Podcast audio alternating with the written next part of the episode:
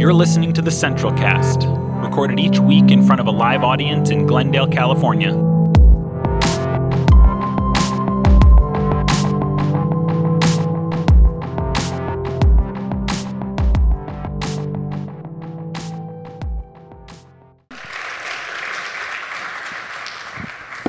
Thank you for the kind introduction. Bob's right. It has been nearly 14 years since I've given a sermon, and since I moved to LA. And when Aaron asked if I'd be interested in speaking this morning, I said, yeah, I guess so. I think I remember how to do this. I mean, I paid a lot of money to go to school to learn how to give a sermon.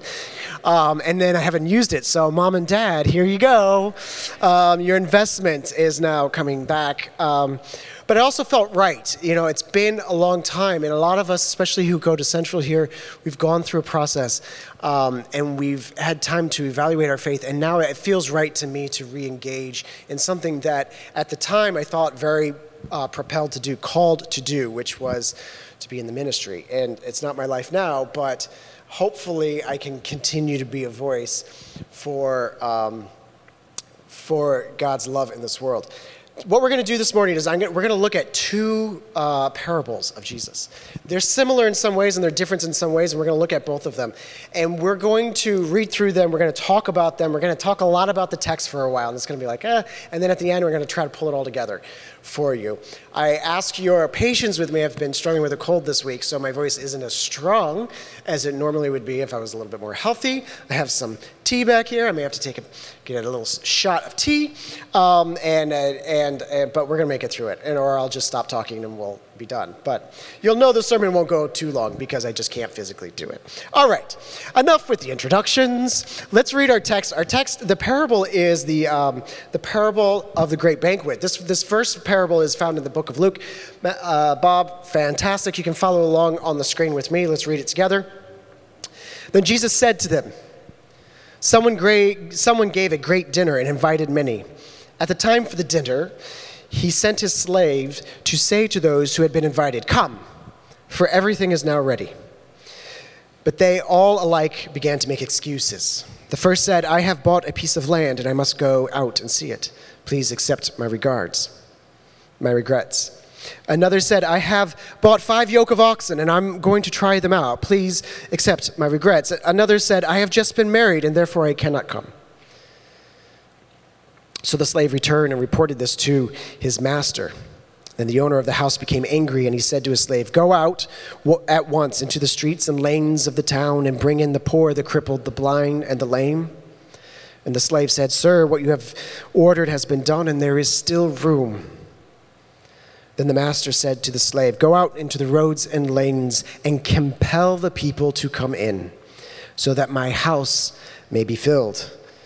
For I tell you, none of those who were invited will taste my dinner." I've been thinking a lot about this story that Jesus tells, because it raises a question that 2,000 years later, I feel like we are still having the same question. And it's a question about who is in and who is out. Who is in the kingdom of God, who belongs, and who is not in the kingdom of God. In context, this takes place in the book of Luke, and he is telling this story in the house of a prominent Pharisee or a religious leader. And it says that during this passage in the scriptures that he's being watched closely by the religious elite at the time. They're paying attention to what he's having to say, and so he tells this story to kind of upend a little bit who is invited into the kingdom of God. It's part of a series of chapters here. If you look in the next chapters, this takes place in Luke chapter 14 and Luke chapter 15. Jesus tells the parables and redefines what it means to be lost. He tells the parable of the lost coin. He tells the parable of the lost sheep. He tells the parable of the lost son, or the prodigal son. So you can start to see this theme that is happening before that he's trying to get people's attention, that those who you think are part of God's kingdom may not be who is a part of God's kingdom. They're not the first ones invited. In fact, in the previous chapter, in Luke chapter 13, a bystander, this isn't a religious leader, but a bystander, asked the questions, "Master, will only a few of us be saved?" They're obsessed with this question, who's right with God and who is outside of God. And I'm going to read his response, and I'm going to read it from Eugene Peterson's The Message translation, because I think it hits at it in a very poignant way. So the bystander says, "Master, will only a few be saved?" And Jesus said, "Whether a few or many is none of your business. Put your mind on your life with God. The way to life, to God, is vigorous and requires your total attention. A lot of you are going to assume that you'll sit down at God's salvation banquet just because you've been hanging around the neighborhood all your lives. Well, one day you're going to be banging on the door wanting to come in, but you'll find the door locked and the master saying, 'Sorry, you're not on my guest list.' You'll protest, 'But we've known you all our lives,' only to be interrupted with this abrupt, 'Your kind of knowing can hardly be called knowing. You don't know the first thing about me.' That's when you'll find yourselves out in the cold, strangers to grace. You'll watch Abraham, Isaac, Jacob, and the prophets march into God's kingdom. You'll watch outsiders stream in from the east, the west, the north, and the south, and sit down at the table of God's kingdom. And all the time you'll be looking in and wondering what happened. This is the great reversal. The last in line will be put to the head of the line, and the so-called first ending up last." This parable that Jesus tells, the parable of the great banquet, is a warning or a caution to those of us who are religiously comfortable, who believe that we are on the right side.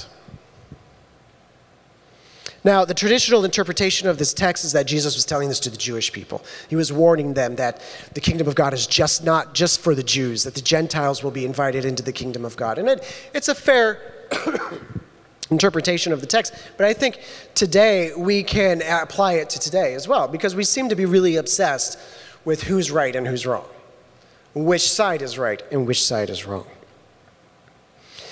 And what we find here is that the invitation goes to those least expected first, to those on the farthest edges of society. In Luke's parable, he says specifically it starts with the poor, the crippled, the blind, and the lame, the people we walk past most often in our daily life. The kingdom of God begins there, not with the comfortable and the religious elite. It is also not for those who make excuses. And in this parable, the invitations went out to people you would think would be invited, and they all made excuses. I've gotten married, I have this new land, I have a job, I have all this. I don't need to come to your feast. I'm doing just fine. It's to those of us who are comfortable in where we are, God extends the invitation past them and says, if you don't need me, then I will compel others to come. Those living on the edges are the ones who need God most, and they're the first ones to come dine at the table of God. There's a second parable that Jesus tells, and this one's the parable of the wedding banquet, and there are many similarities, but there's also some differences, and we're going to look at this one as well. Hold on. Watch me drink. All right. Matthew 22. This is in the Gospel of Matthew, the parable of the wedding banquet. You can follow along on the screen. Once more, Jesus spoke to them in parables, saying, "The kingdom of heaven may be compared to a king who gave a wedding banquet for his son. He sent his slaves to call those who had been invited to the wedding banquet, but they would not come. Again, he sent other slaves, saying, 'Tell those who have been invited, look, I have prepared my dinner, my oxen and my fat calves have been slaughtered, and everything is ready. Come to the wedding banquet.' But they made light of it and went away, one to his farm, another to his business, while the rest seized the slaves, mistreated, and killed them. The king was enraged. He sent his troops, destroyed those murderers, and burned the city. Then he said to his slaves, 'The wedding is ready, but those invited were not worthy. Go, therefore, into the main streets and invite everyone you find to the wedding banquet.' Those slaves went out into the streets, and they gathered all whom they found, both good and bad, so the wedding hall would be filled with guests. But when the king came in and saw the guests, he noticed a man there who was not wearing a wedding robe, and he said to him, 'Friend, how did you get in here without a wedding robe?' And he was speechless. And the king said to his attendants, bind him hand and foot and throw him out into the outer darkness where there is weeping and gnashing of teeth. For many are called, but few are chosen. Now in this parable, it's similar to the other parable, but it just seems like the stakes are a lot higher. And it makes sense. If you look at it where Jesus is telling the story, he is just days before his death. In Matthew's gospel, he has entered Jerusalem. He knows he's going to die within days. And it's after he has cleansed the temple. Every day his authority is being challenged by the religious elite. And Jesus doesn't mince his words with this parable. You are not worthy to be at this table. You are not worthy to be at the feast. Therefore, I will invite everybody else, good or bad, to join. For those who exalt themselves will be humbled, and those who humble themselves will be exalted. There are similarities between the two. Obviously, there's a feast. There's an illustration of a banquet or a feast, a party that people are invited to. There is urgency in Matthew's account. In fact, the Greek word used for come, when the invitation, in Matthew's gospel is different than the one in Luke's. Luke's is more of a, come on, let's go, you should come. And in Matthew's, it's like, come, exclamation point. Hither is the word we get from. Hither, when was the last time you used hither? Hither, come, you must come. There's an urgency to those. Jesus is trying to get people's attention. You must come. You must come. And if you do not accept my, if you who think you are invited, who are trying, the Pharisees are religiously, you are not, the people who will be at this banquet are not the ones you would think would be there. People who took their status for granted are the ones that found themselves on the outside. And then it makes this turn in the end of that parable where he talks about burning cities and it's kind of dark. I'll read it again. But when the king came in to see the guests, he noticed a man there who was not wearing a wedding robe. And he said to him, friend, how did you get in here without a wedding robe? And he was speechless. And when the king said to his attendants, bind his hands and foot and throw him into the outer darkness where there will be weeping and gnashing of teeth, for many are called and few are chosen. It's texts like this that a lot of people try to use to divide and say, see, some people are in and some people are out. And so we're in and you're out because Jesus is going to separate and then, we're on the inside. But I think what he's saying here is, especially if you went out into the streets and invited people to wedding banquets, I think historically speaking, the thing about the garment is that the wedding, the host would have provided a wedding garment, especially bringing in people from the streets. You're coming to my party, you're sitting at my table, you're not dressed appropriately, you probably stink and smell, we're going to clothe you, we're going to bring you in, and you'll be part of my family. And someone snuck in who didn't belong. Now, it's passages like this that get hard because we, especially us on the progressive side of things, are always about love and everyone's love. And here Jesus is not mincing his words about some will come and you are not invited. I think there's a parable that author Brian McLaren wrote that I think helps shed some light on what maybe this means. And there's a story, and it's about a sheep and a farmer. And the story goes something like this. Imagine that there were sheep, and they were peaceful, and they thought they're in their pasture, and everything was good. And they thought they were being fearful and elitists and exclusionists by having a fence. So they took their fence down, and they opened the gates. And there were wolves watching from a distance. Wolves are cunning creatures. And they thought, we could just run in and devour the sheep. But that would cause a panic, and they just rebuild the fence. Let us pretend to be their friends, and then we could feast on the sheep for years. So the wolves approached the sheep and said, your goodwill gesture is appreciated, and we will live amongst you in peace. And the sheep were delighted to hear this, before their plan of peace worked. And the wolves came, and they laid with them, and they even ate grass for a time, and they enjoyed the sun together. And then each night, the wolves would find a sheep that had drifted away from the feast. And the sheep would wander, the wolves would find a sheep that wandered away, and they would have their feast. Eventually, the sheep realized what was happening, that they had been tricked, and they pled for the farmer to rebuild the fence. And the sheep became more distrustful of outsiders than they were before.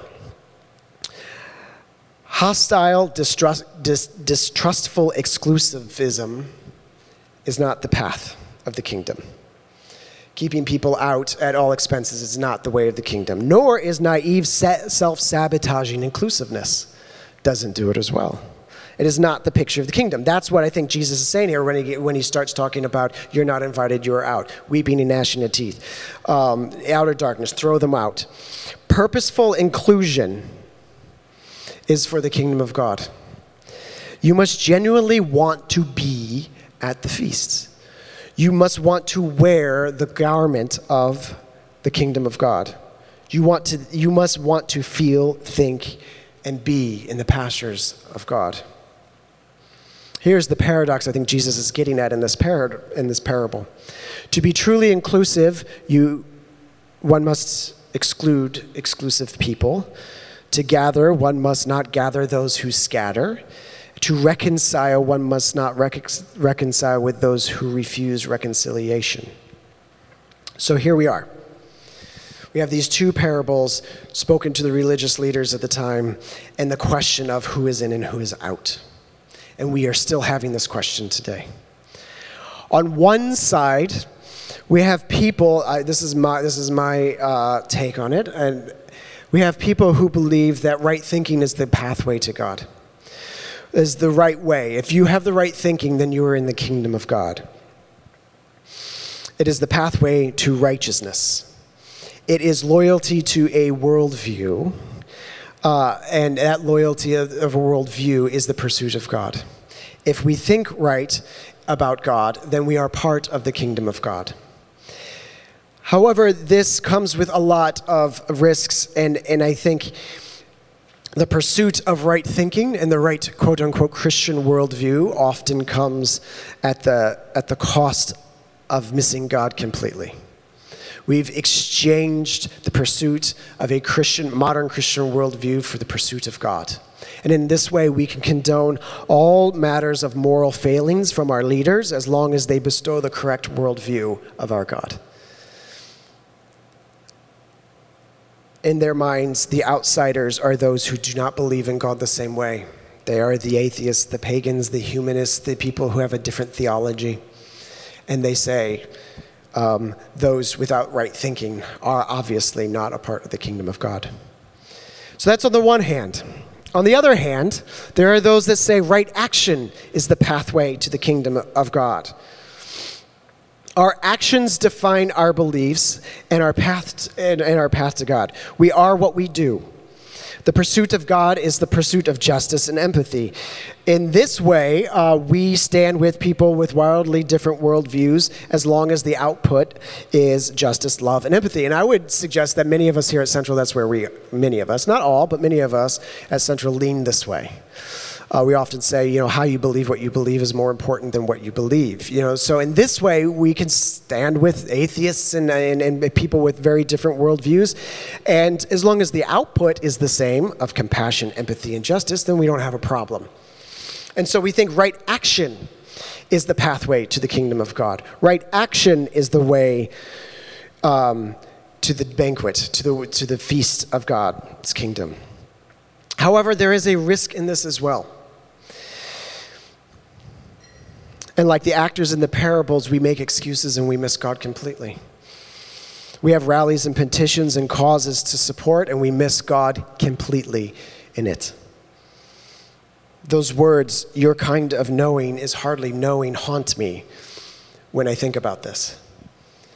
Of how in our pursuit of justice do we not pause for a moment to simply be in the light and love of Christ and let that transform us. I think of the story of Mary and Martha, also found in the book of Luke. Jesus comes through and he comes to the house of Mary and Martha, and Martha is busy in the house getting all the preparations done, and Mary is sitting at the feet of Jesus being taught. And Martha gets upset eventually and says, Jesus, can you tell Mary to stop being so lazy and come help me out? We have a lot to do. And Jesus scolds her. Jesus says, Martha, Martha, you're worried and distracted by many things. There is only one thing. And Mary has chosen the better part, which will not be taken for her. So often in the pursuit of right action, we miss God completely. So there we have it. We still have two sides. The pursuit of the right thinking, the right worldview. If we think about God and we the same way, then maybe that's the path. And then on the other hand, we have the pursuit of right action, and we think if we do the right things, if we stand for certain things, then that is the path to God. And I want to suggest to you that what these parables that Jesus is sharing with us today, is that we are missing it completely. The invitation to their wedding feast transcends right thinking and right action. It extends first to those on the fringes, the poor, the blind, the crippled, the lame. It extends to the good and the bad, those who have correct thinking and those who do not, those who have correct action and those who do not. The invitation is bigger than that. All are welcome at the table of Christ.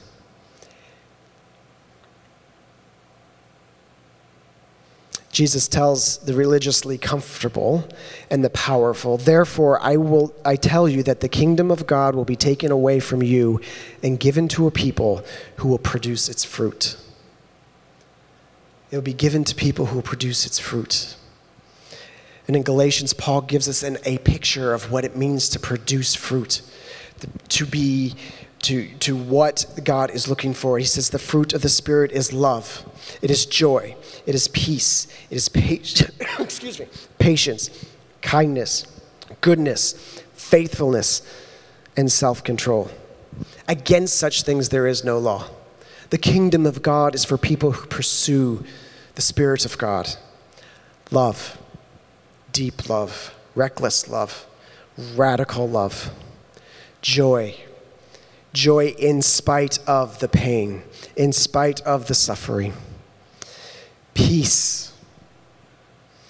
In a troubled world, those who seek peace when it is so hard, when anger and rage is so easy to turn to. Patience. Kindness. Goodness. Faithfulness. Gentleness, and self-control. Against such things there is no law. The feast that Jesus is talking about, that all are invited to, is the pursuit of his kingdom, and those are the values of God's kingdom. I think the world would look like a very different place if those who called themselves Christians pursued these things. I am reminded of a person when I was in first grade, so we got to go back a long time. I was in first grade, I was 6 going on 7 years old, and there was a boy in my class. His name was Greg Purdy, and he was textbook troublemaker. He got in trouble a lot. He got into fights. He cussed a lot, and as me, pure me, innocent child me, as a 6-year-old going, you said what? His name had check marks on it all the time from the teacher on the blackboard. Greg Purdy was getting in trouble all the time. It was January, and we had just gotten back from Christmas break. And the teacher, Mrs. Holt, my teacher, Mrs. Hulting, said, we're going to go around the classroom, and I'm going to let everyone say one gift you got for Christmas. I'm like, oh, this is great. This is a delight. And everyone gets to share what they got for Christmas. And then I'm sitting at my desk, and I think of Greg Purdy. And I think, oh, my gosh, what is he going to say? Because I know how Christmas works. I know how Santa Claus works. Santa Claus brings gifts to good boys and girls, and he brings coal to bad boys and girls. And I look at him, and I'm like, oh my, I'm like, this is so dramatic. What is he going to say? He didn't get any clothes. He got nothing for Christmas, obviously, because I know how this works. So the teacher, teacher's asking, and it's going around the class, and it's slowly getting closer and closer to Greg Purdy, and I'm like sweating because I don't like conflict, but I'm like, this is like nobody else seemed to care, but I was like, oh, this is gonna be bad. And Mrs. Hulting calls on him, and she says, Greg, what did you get for Christmas? What did Santa Claus bring you? And he's slouched back in his chair, and he says, I got a boombox. I verbally yelled this out. What? A boombox? I was so shocked. I my entire world started to collapse on me. This was impossible. Greg Purdy got a boombox. Not only did he get something for Christmas, he got something awesome for Christmas. This was the late 80s. Boomboxes were really in at the time, right? He got the best gift in the class. I think that's when my deconstruction of everything I knew started in the first grade, because I was convinced I understood. I had the right thinking of how Christmas worked. I know how this works. I know who is good and who is bad, and Greg Purdy is on the bad list. He's on the naughty list, and he got a boombox? How unfair. It came to me, I said whatever I said. To this day, I cannot tell you what anybody else in the class got, and I can't even tell you what I said I got for Christmas. Because radical grace is like that. It's not about right thinking. I had the wrong thinking about who is in and who is out. And it's not even about right action. Because Greg Purdy got the best gift in the class. I was preparing for this message, and I was like sitting at home thinking, I don't really want to slander this guy in front of me. But then I'm like, there's not very many people in the church. No one knows who he is. But I was curious, so I looked him up. I was like, I have no idea what happened to this kid. I don't know. So I did a Google search. And I found his obituary. It was the first thing that came up. He passed away this past August. He died in his home, is all it said. He was 39 years old. I can't make any speculation or assumptions as to what happened. He didn't make it to 40. And it hit me that the kingdom of God was first for people such as him. The people that were the furthest away. And no matter how I tried to structure it in my head about who is in and who is out, I had it wrong. It wasn't about my thinking of who is in and who is out. It wasn't even about the right action, because he's the one that needed God the most. I had become comfortable in what in how I felt about myself as a good person. Instead, the invitation is for everyone. It's for you, it's for me. It's for people who feel like they never belonged. There are those of us who are maybe you're a part of the LGBTQ community and you've never felt like you've been accepted in church. You've never felt like the invitation was for you, or if you did hear the invitation, you thought it came with conditions. The parables that Jesus taught said you are welcome. The invitation is for you to come. Some of us just don't feel worthy. We don't feel like it is for us to dine at the feast in God's kingdom. The invitation is for you to come. For some of us, we have let a cynicism fester in our hearts. We've replaced love and the pursuit of God with a cynicism. With our arms crossed, we question everything. We intellectualize what it means to be a follower of Christ. And I want to say that the invitation is for you to just to come to the table of Christ. From the outside in is the way it works. The invitation is for all.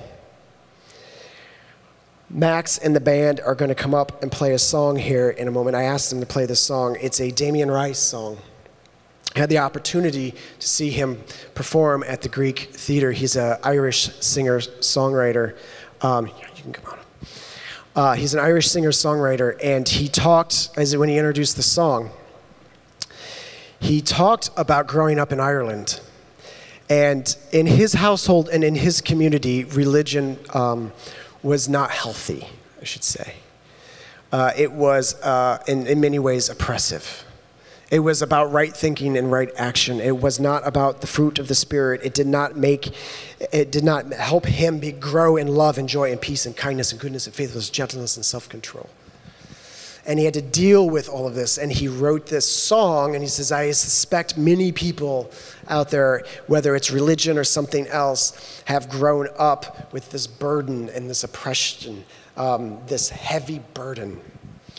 And he wrote this song as an invitation to come. Come.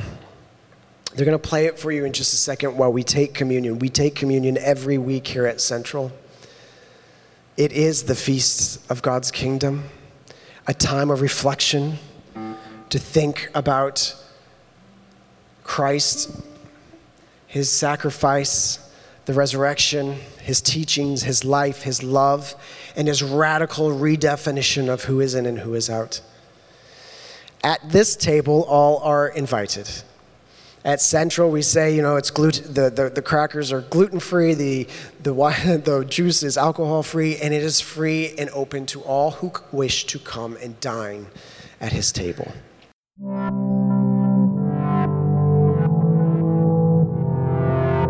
Each episode of the Central Cast is followed by an interactive discussion.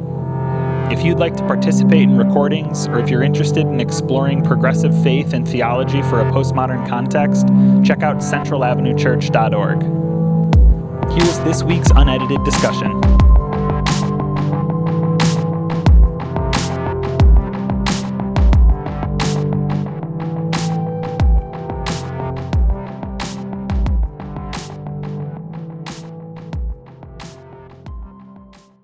All right, as we do every Sunday here at Central, there you have about 10 minutes or so.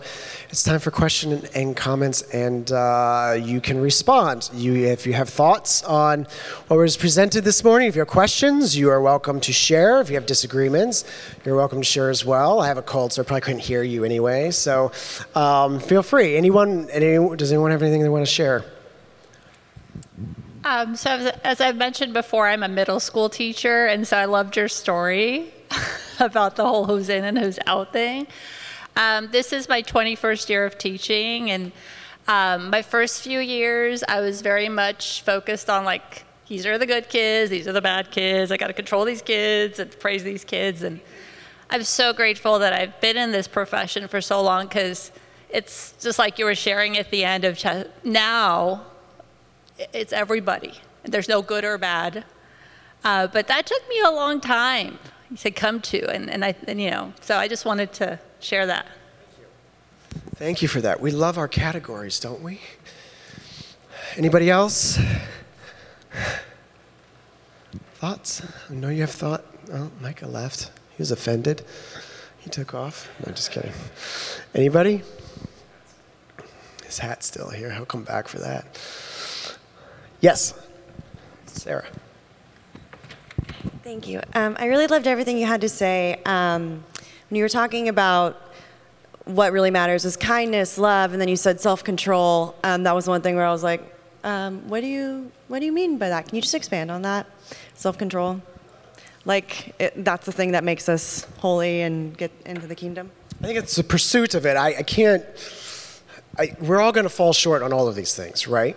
I think what the text is getting to is the closer we are to God, the closer we are to his light and his love and his goodness, the more we will see these fruits of the Spirit play out in our life. The more love we will have, the more joy we will have, the more peace we will have, more patience, kindness, goodness. And you will find you will have more self-control. Because as the closer you are to God, the closer you are to seeing the world with a kingdom point of view and understanding his compassion and love for everybody, the more you will have patience with yourself, and the more you will have self-control with yourself and with other people, I think is what it's getting at. I mean, it's a subject that we can dig into. I mean, there's probably lots of books and that can help you with that, with more practical things you can do, but that's my take on it is... Anybody else have a comment? Yes.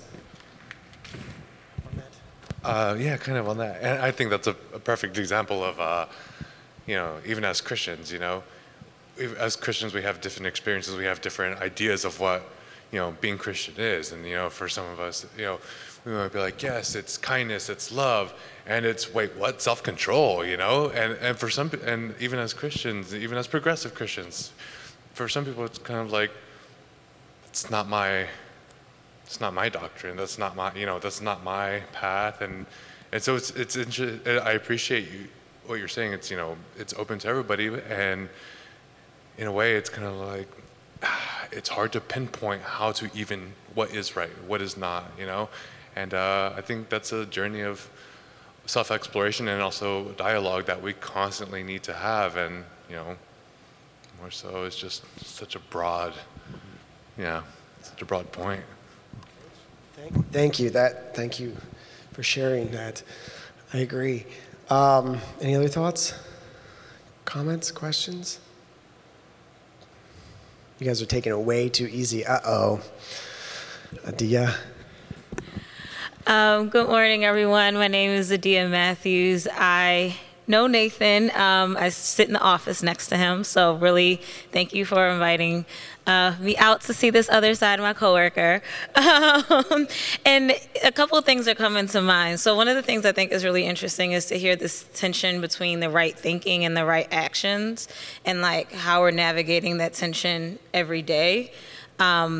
I think it's beautiful to have that tension, right? Because then if you pick one side, you get complacent, and that's sort of where a lot of the othering comes in. So it was really great to hear you talk about that, because that's something that I'm always thinking about and navigating. And then the other part of navigating that tension, when you're observing it at others, you get to see sort of the decisions they make and also like the God in them, and especially when it's pressure tested. So sometimes in the workplace, there'll be a lot of pressure testing. Some people's workplaces can be different than others, but in general, right, it's one of those environments where you're pressure tested, and like who you really are and where you fall in the line, or like how do you react under pressure, really come out. And I think that's really when people who are beacons of God in those places come out. And as someone who was raised in the faith but didn't ultimately pursue, let's say, a career path in something faith related, it's always been like, am I on the right side? Am I not on the right side? But then there are people who get to be exemplars of God in those pressure tested places. So having seen you, I think you're definitely one of those people. And so it was really great to be able to come and hear you share a different side of yourself. Thanks, Adia. That's very kind of you to say that. We go way back. Anybody else? Any other comments? We have maybe just a couple minutes left, maybe room for one more. If not, we can get to lunch. No? Okay. Well, I'll be floating around if you want to talk. If this is your first time here, welcome. And we'll see you all next week. Take care.